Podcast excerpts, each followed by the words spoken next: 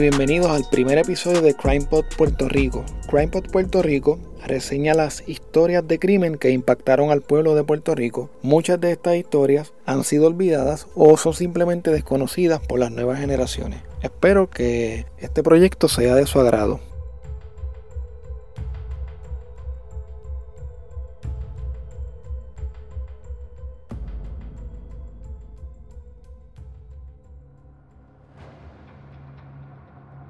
Hoy te voy a hablar de un caso que pasó hace 20 años en Puerto Rico, eh, que a mí en lo personal me impactó bastante. El crimen es algo que se ha manifestado a través de la historia humana de diferentes maneras. Muchas veces estamos tan acostumbrados a, escuchar, a leer o a ver noticias de muertes violentas y un sinnúmero de actos criminales, especialmente en los tiempos en los que estamos viendo con las redes sociales, Facebook, WhatsApp, YouTube, etc. Hoy en día ver un muerto, un asesinato es algo normal y a veces llegamos a, estar insensibilizados por tanto contenido violento al que nos exponemos a diario. Eh, volviendo un poco al contexto del caso que te voy a hablar hoy, esto ocurrió, como te mencioné, hace unos 20 años atrás, en el año 2000. En aquel momento, si, si nos vamos hacia, hacia atrás a pensar en aquel momento, en el año 2000, pues no había redes sociales y aunque había internet, la mayoría de las noticias que uno consumía pues llegaban a través de los periódicos impresos y las noticias que daban por la tarde o por la noche en la televisión. Obviamente, cuando se trata de un caso de múltiples asesinatos, una masacre como le llaman aquí, pues es, es mucho más impactante. Especialmente este caso porque involucra la muerte de niños inocentes y violencia de género, ¿no? La muerte de la pareja de la persona. El caso de hoy cuenta el terrible acto del monstruo de Utuado. Utuado, para que tengan un poquito de contexto, es un pueblo del campo en el centro de la isla de Puerto Rico que es muy tranquilo y que queda muy alejado de lo que es el ambiente de la ciudad. Tiene una gran extensión territorial, pero tiene una densidad poblacional relativamente baja cuando la comparamos con pueblos metropolitanos. Quiero comenzar el episodio de hoy poniendo un audio de un reportaje hecho por Ocurrió Así para darle contexto al tema del que te voy a hablar hoy.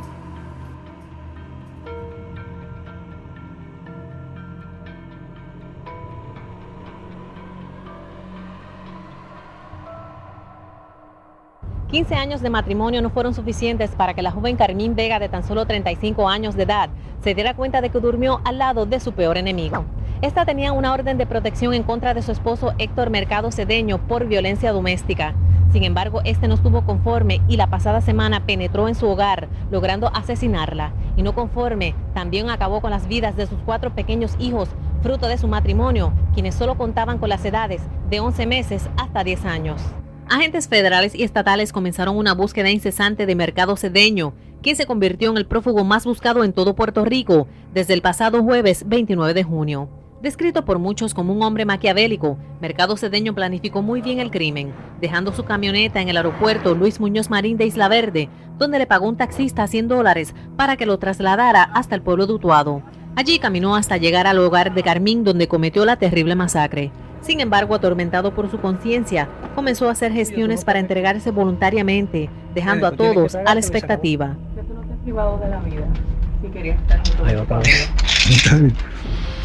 Ok, déjame explicártelo. Si tú matas a este caballero, tú tienes perdón y salvación. ¿Sabes por qué, verdad? Ajá. Pero si tú te matas, ¿tienes tiempo de arrepentirte? No tienes, ¿verdad? Gracias a varias llamadas telefónicas confidenciales, la policía dio con su paradero a eso de las 9 y 30 de la mañana, a solo media milla del barrio Viví de Utuado, donde cometió la masacre. A este se le sometieron cinco cargos de asesinato y uno por portación de arma, además de una fianza de 5.1 millones que no pudo prestar. Al este salir, varios ciudadanos indignados no pudieron contener su emoción.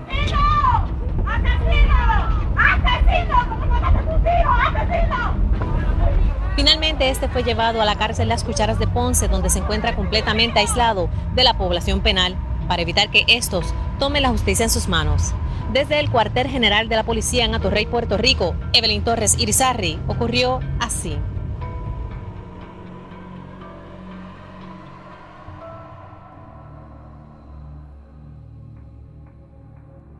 En la madrugada del 29 de enero del año 2000, esa tranquilidad que caracterizaba al pueblo de Utuado fue interrumpida. Héctor Mercado Cedeño, después conocido como el monstruo de Utuado, de 50 años de edad, tomó la fatal decisión de matar a puñaladas a su esposa, Carmen Maldonado Santana, de 35 años de edad, junto a sus cuatro hijos. Los nombres de sus hijos eran María del Carmen, de 10 años, Carmen, de 9 años, Héctor, de 3 años, y Emiliana, de apenas 11 meses de nacida. Lo más cruel de este asunto es que en varios reportajes se dice que él degolló y hasta decapitó a sus hijos. Esta información, obviamente yo no tuve acceso directo al reportaje forense o al, a lo que se planteó en el juicio, pero Orlando Sentinel y el periódico o, lo que es la prensa asociada de AP, Associated Press, reportaron de diferentes formas. Por ejemplo, eh, reportan en algunas de, las noticias que puedo observar que él degolló a su esposa y a sus cuatro hijos y en otros reportajes leí que decía decapitated, eh, obviamente en inglés, pero decapitó, o sea, eh, que le cortó las cabezas. Entonces, obviamente fue una escena grotesca, pero sí hay una diferencia entre degollar y decapitar. Obviamente, pues el grado de, del corte en el cuello más profundo hasta el nivel de que le cortan la cabeza a la persona. El hecho es que fue obviamente algo bien, violento, pensando en las edades que, mencioné, desde 11 meses de nacida, una bebé, hasta la mayor que tenía 10 años, o sea, todos eran niños. Y pues uno a veces no puede ni siquiera imaginarse que, estos hechos puedan ocurrir. Estos hechos ocurrieron en el barrio Vivía Abajo del pueblo de Utuado. Previo a estos sucesos, eh, Carmen Maldonado había radicado una querella por violencia doméstica, ahora se le dice violencia de género, eh, y había solicitado una orden de protección en contra de Héctor Mercado Cedeño. Una de las cosas que, más se repiten en Puerto Rico en, los casos de violencia de género es que hay muchos casos en donde la víctima va a las autoridades, quizás en un punto de que están desesperadas, no saben qué más hacer y piden una orden de protección. Entonces, obviamente cuando se trata de, de una pareja, una persona con la que tú tienes hijos, con la que tú tienes una familia, es mucho más difícil poder llegar a, este punto de ir a la policía y, acusar a tu pareja de, mira, esta persona me, me maltrata, esta persona me está haciendo daño. Es una situación bien, bien difícil para que la, persona se atreva a tomar este paso. Y, después que la persona toma este paso, ya cuando no tienen quizás más alternativas, suele suceder que las autoridades no las protegen realmente. Si está la orden, se le da la orden al, abusador en este caso, dice, mira, esta hay una orden de alejamiento en tu contra, no te le puedes acercar a esta persona por cierta distancia. Sin embargo, cuando vamos a los hechos, de nada sirve, porque siempre la persona busca la, la manera de romper lo que es la orden de protección y terminar haciendo lo que quiere hacer, que en la mayoría de los casos pues hacerle daño a sus parejas. Antes de cometer los actos, Héctor Mercado Cedeño viajó en su guagua hacia el aeropuerto internacional Luis Muñoz Marín aquí en Puerto Rico. Allí estacionó la guagua y tomó un taxi, que le pagó 100 dólares para que lo llevara a Utuado. Aquí podemos observar de una manera pues, bastante simple que había un plan detrás de todo. El hombre agarra un taxi que lo lleva desde Utuado hasta San Juan, hablando de que son un trayecto, digamos, de dos horas fácilmente quizás más, para tomar un taxi, pagarle 100 dólares para que el taxi lo devuelva. Estamos hablando de que esta persona tampoco es una, persona adinerada. 100 dólares son 100 dólares para esta persona, habla son fuerte. Para que lo devolviera utuado, para entonces cometer los actos y dar alguna percepción de que él no estaba en el país, de que se había fugado. Había algo detrás de esta acción. Y obviamente, pues vemos que, hay una premeditación antes del asesinato de su esposa y de sus cuatro hijos. Obviamente, pues el, dejar el vehículo en el aeropuerto, quizás pues lo que denota es que había una intención de despistar a la policía, quizás pues dando a entender que, mira, este hombre, carro está aquí en el aeropuerto, se fue del país y la policía pues se pierde, no sabe dónde está, no lo van a buscar cerca de su casa porque se fue del país. Por lo menos esta era la intención que tenía Héctor Mercado Cedeño cuando hizo esta gestión. Se dice que Mercado Cedeño tomó las debidas precauciones para que no escuchara, o para más bien para que no se escuchara ningún tipo de ruido en la, en la residencia cuando mató a toda su familia. Eh, obviamente pues aunque las casas en, en, el campo en Puerto Rico tienden a ser bastante separadas, no es lo mismo poner un radio, poner, qué sé yo, la televisión, que asesinar cuatro personas y más bien niños que quizás pues pudieron haber visto cómo él mataba a otro miembro de su familia y las personas tienden a gritar, tienden a correr, tienden a hacer ruido. Obviamente esto fue un acto bien violento, pero él, él parece que tomó todas las debidas precauciones, planificó bien y de lo que yo pude leer, pues los vecinos del área no, no escucharon nada fuera de lo común esa noche. Después de cometer los actos, Mercado Cedeño abandonó la escena del crimen y una cosa bien, bien espeluznante, ¿verdad? En el espejo del cuarto donde dejó los cadáveres de tres de sus hijos y su pareja, dejó una nota. La nota decía, todo es de Ayita, no podemos vivir separados. Obviamente Ayita era el apodo que él le tenía a, su esposa. No podemos vivir separados. Entonces el estado mental de este hombre en ese momento era el que es mejor matar a mi familia, a mis tres, a mis cuatro hijos, matar a mi esposa, pero no podemos vivir separados. Entonces, la, la lógica de él es mejor es que muera a que yo tenga que vivir en otra casa, que los pueda ver quizás los fines de semana o una vez al mes, dos veces al mes, etc. Este es el estado mental en que se encontraba el monstruo todo cuando cometió estos actos. Este escrito es algo bien importante también porque se utilizó como una de las pruebas principales para determinar que él fue el autor del crimen, ya que se pudo corroborar por un calígrafo que esta era su letra. También pues se utilizó el, parte de las evidencias que se utilizaron en este caso, que realmente pues, era un caso bastante fácil de esclarecer, pues fue que eh, se utilizó el testimonio de una de las hermanas de la víctima, de Carmen, la cual declaró que ella vio a Mercado Cedeño salir de la residencia como a eso las 5 y 20 de la madrugada, mientras ella estaba tomándose un café. Parece que, no sé, vio por la ventana y lo vio a él salir. Y obviamente, pues esto se pudo conectar con las horas de los, de los decesos y demás para poder montar un caso que era, pues, obviamente, un caso bastante cerrado, pero de todas maneras, cuando uno va a un juicio, pues tiene que tener todos los elementos del delito para que el caso no, se caiga y, que para, y para que la persona pues, no salga eh, absuelta. Después que Mercado Cedeño mató a su familia, estuvo fugitivo por varios días. Él fue arrestado el 6 de julio de este mismo año, del, 2000, del año 2000, y se alega que estaba en condiciones infrahumanas. Él se metió al, al monte y allí pues fue fue arrestado. Obviamente pues no tiene acceso a, a, comida, al aseo personal. Y obviamente pues cuando la manera en que lo encontró la policía pues una, una, forma bien, bien infrahumana. Obviamente algo que de seguro se merecía, ¿verdad? Por lo que había hecho. Entonces él, él una vez lo, lo arrestan, él hace dos confesiones de culpabilidad. Ahora no quiso que fueran grabadas ni escritas. Esto fue en el cuartel de Dos Reyes, San Juan, Puerto Rico, a donde pues, fue llevado después del arresto. El abogado de la defensa en este caso fue Jorge Gordon Menéndez, que fue un abogado bastante conocido en el caso de, particularmente en los años recientes, el año pasado con un caso donde un muchacho se alega que mató a una, a una mujer en, en, una marina en Fajardo, Puerto Rico. Y fue un caso bien controversial porque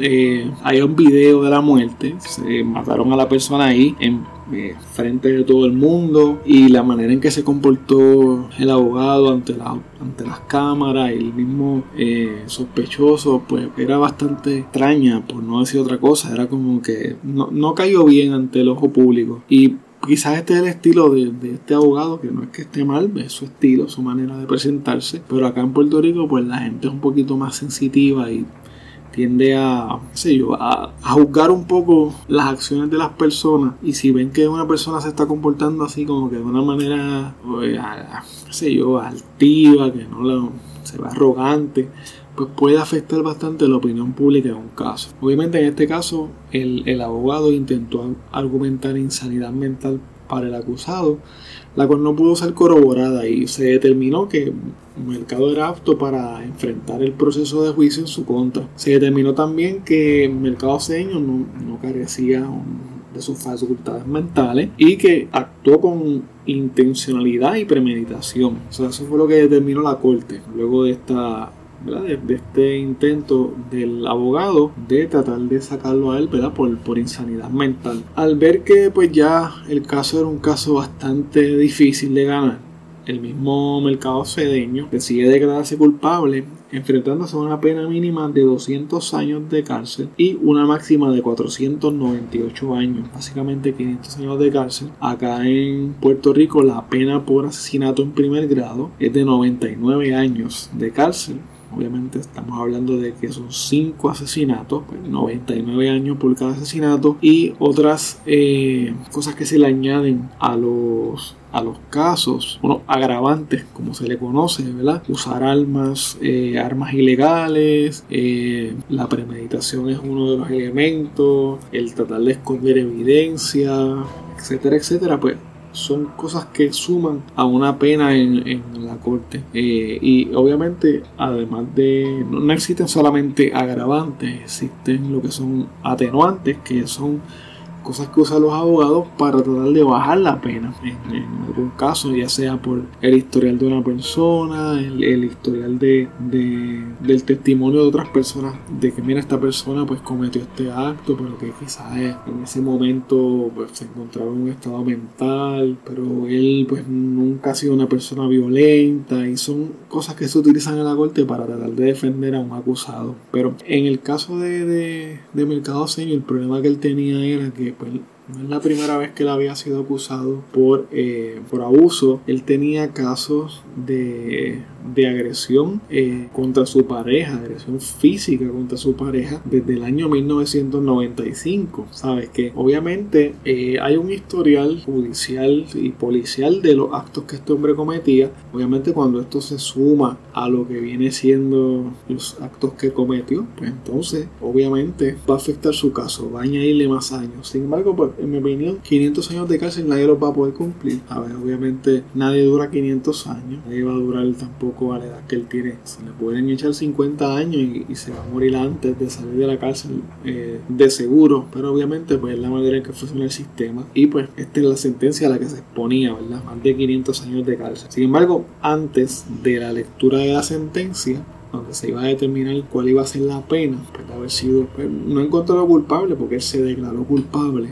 Antes de la lectura de sentencia, pues murió en su celda de máxima seguridad en el complejo correccional del sur conocido como las cucharas de Ponce. Obviamente, pues el reporte oficial de su muerte indica murió de un aparente ataque al corazón, pero se rumora que fue asesinado en la cárcel. Obviamente yo me inclino mucho a esta teoría de que fue asesinado en la cárcel porque, número uno, el, el ataque al corazón corazón, un poquito raro, puede suceder, le puede pasar a cualquiera, pero es mucha coincidencia que esto haya sucedido y, obviamente en, en, ese momento en particular, en los años 90 y al final en el año 2000, todavía aquí en las cárceles de Puerto Rico había unos códigos y unos, unas gangas eh, que todavía existen, pero no al nivel que estaban en ese momento y tenían como una, unas reglas en la cárcel de comportamiento y, y, de, y de básicamente era como una cultura, era, era prácticamente como una, unas normas que ellos tienen internas.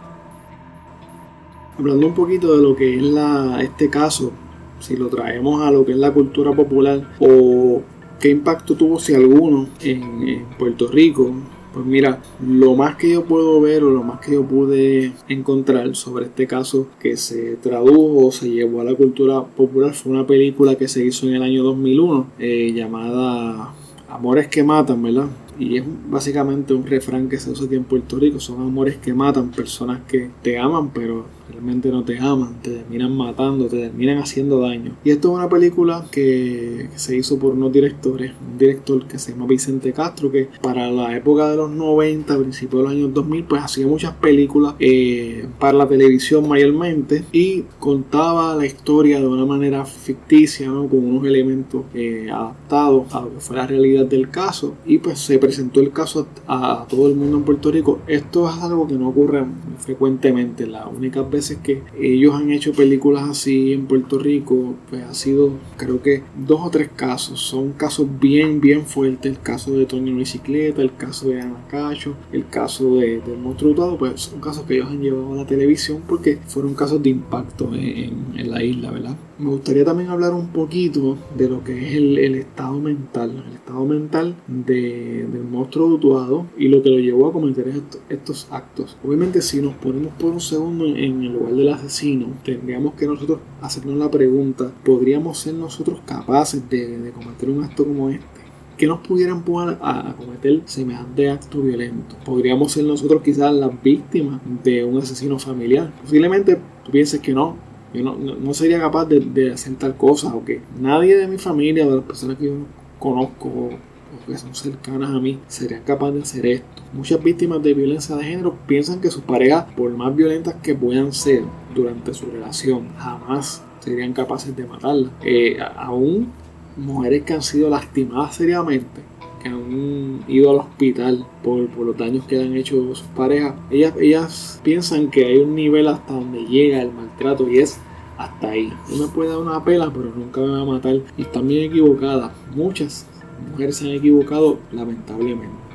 Otra pregunta que tenemos que hacernos es, ¿qué puede estar pasando por la mente de un ser humano de un esposo, de un padre, para llegar a matar a su esposa y a sus cuatro hijos, y de una forma tan horrenda y salvaje como esta. El monstruo todo no, no tan solo cometió este horrible acto, sino que lo planificó, lo pensó y lo ejecutó. No es lo mismo que yo tuve un arranque de coraje o el efecto de alguna sustancia, cometamos un acto o cometa un acto como esto, de violencia, de, ira momentánea, a un acto premeditado, como en este caso. El monstruo eh, al ver que no tenía más control sobre su expareja, que estaba ya al final, que ya le habían radicado la, la orden de protección, y ver que ya había perdido o estaba perdiendo el control que tenía sobre ella, el hecho de que no podía seguir abusando de ella, de su familia, posiblemente se vio derrotado, se vio desesperado y hasta cierto punto su, mentalidad machista quizás lo, lo, lo hizo sentir humillado. Entonces buscó una salida a esta situación, eh, analizó y dijo, qué puedo hacer para salir de esta situación, cómo puedo lograr conseguir lo que yo quiero. Y decidió que lo mejor, lo mejor era matar a su pareja y a sus cuatro niños. Y algo que me sorprende de este caso y es que el monstruo duado, a pesar de todo esto, esta desesperación de no querer estar separado de Allita, hizo lo que hizo, ¿verdad? Pero no se quitó la vida. Jamás se quitó la vida y ni siquiera consideró nunca quitarse la vida. Entonces, en muchos de estos casos, particularmente en los Estados Unidos, el asesino mata a su familia y luego se quita la vida, ya sea por una desesperación económica, alguna situación que esté pasando a la persona. La persona lo que hace es que mata a toda su familia, planifica qué va a hacer primero, mata a toda su familia, se quita la vida. De esta manera, pues, no tienen que sufrir económicamente, no tienen que cambiar su estado social, etc. En este caso, él no quería estar lejos de su familia, por alguna razón los maltrataba, pero tampoco quería estar lejos de ellos y lejos de ella. No podía tolerar ese, ese pensamiento. Y en, una respuesta muy corta que le dio a, a reportera de Ocurrió Así, que puse yo al principio del episodio, de por qué no se había quitado la vida si quería estar junto a su familia, pues él deja claro sus razones que son basadas principalmente en convicciones religiosas y te demuestra cuán torcidas pueden ser eh, o pueden llegar a ser sus interpretaciones, ¿no? De la interpretación de, de su convicción religiosa, de que el suicidio es pecado, de que si yo me quito la vida me voy a ir para el infierno. Entonces, en la mente enferma del monstruo mutuado, el suicidio era algo que, que, que su Dios que Dios no le podía perdonar, que su alma se iba a perder si él se suicidaba. Sin embargo, él puede hacer una separación mental y decir, si yo me mato, pues no, no tengo oportunidad, me voy para el infierno. Pero si yo mato a mi esposa, mato a mis hijos, luego me puedo arrepentir, Dios me puede perdonar y puedo ir para el cielo. Entonces, el matar y hasta degollar a unos niños y prácticamente un bebé de 11 meses, para él sí, eso tiene perdón. Eso sí tiene perdón. Y si me arrepiento, pues Dios me puede perdonar. Y, esa es la lógica que él utilizó para cometer estos actos. La realidad del caso es que el monstruo lutuado usaba de excusa sus creencias religiosas para tratar de, quizás rebajar su castigo penal o recibir perdón de su familia o, quizás de que alguien pudiese entenderle y decir, mira, es verdad que pues, no, qué bueno que no te suicidaste porque te ibas para el infierno. De alguna manera bien, bien torcida en su mente o retorcida, él interpretó que eso era algo lógico, ¿no? Y, y la manera bien cínica y arrogante que él le responde a la reportera denota ese, ese odio, ese desprecio que él sentía digamos, hacia, hacia las otras personas, quizás hacia las mujeres. Por eso es que él maltrataba a su esposa. Y, podemos ver también que demuestra su carácter antisocial y narcisista. A mí cuando yo, cuando escuché esa entrevista corta, esa pregunta que le hizo la reportera, cuando ella le hace la pregunta, él como que se ríe, como que hace como que,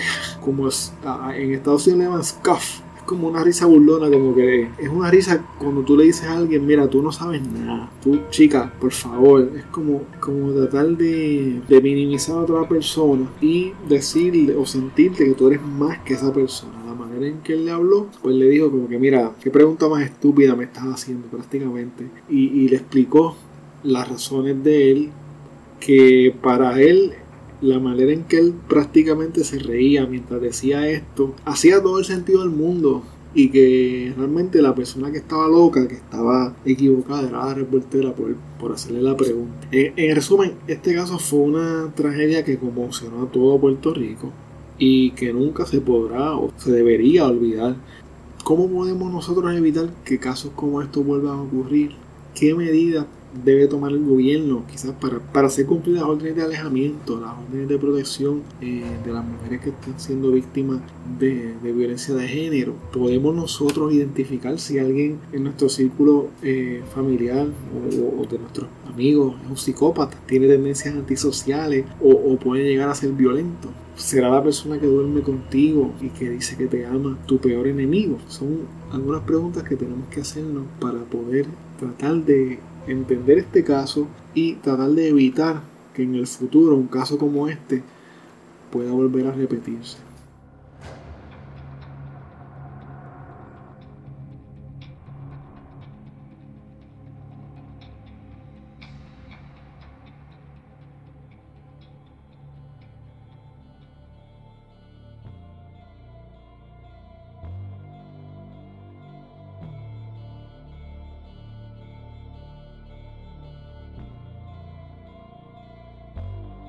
Muchas gracias por escucharnos y ser parte de este proyecto desde el día 1.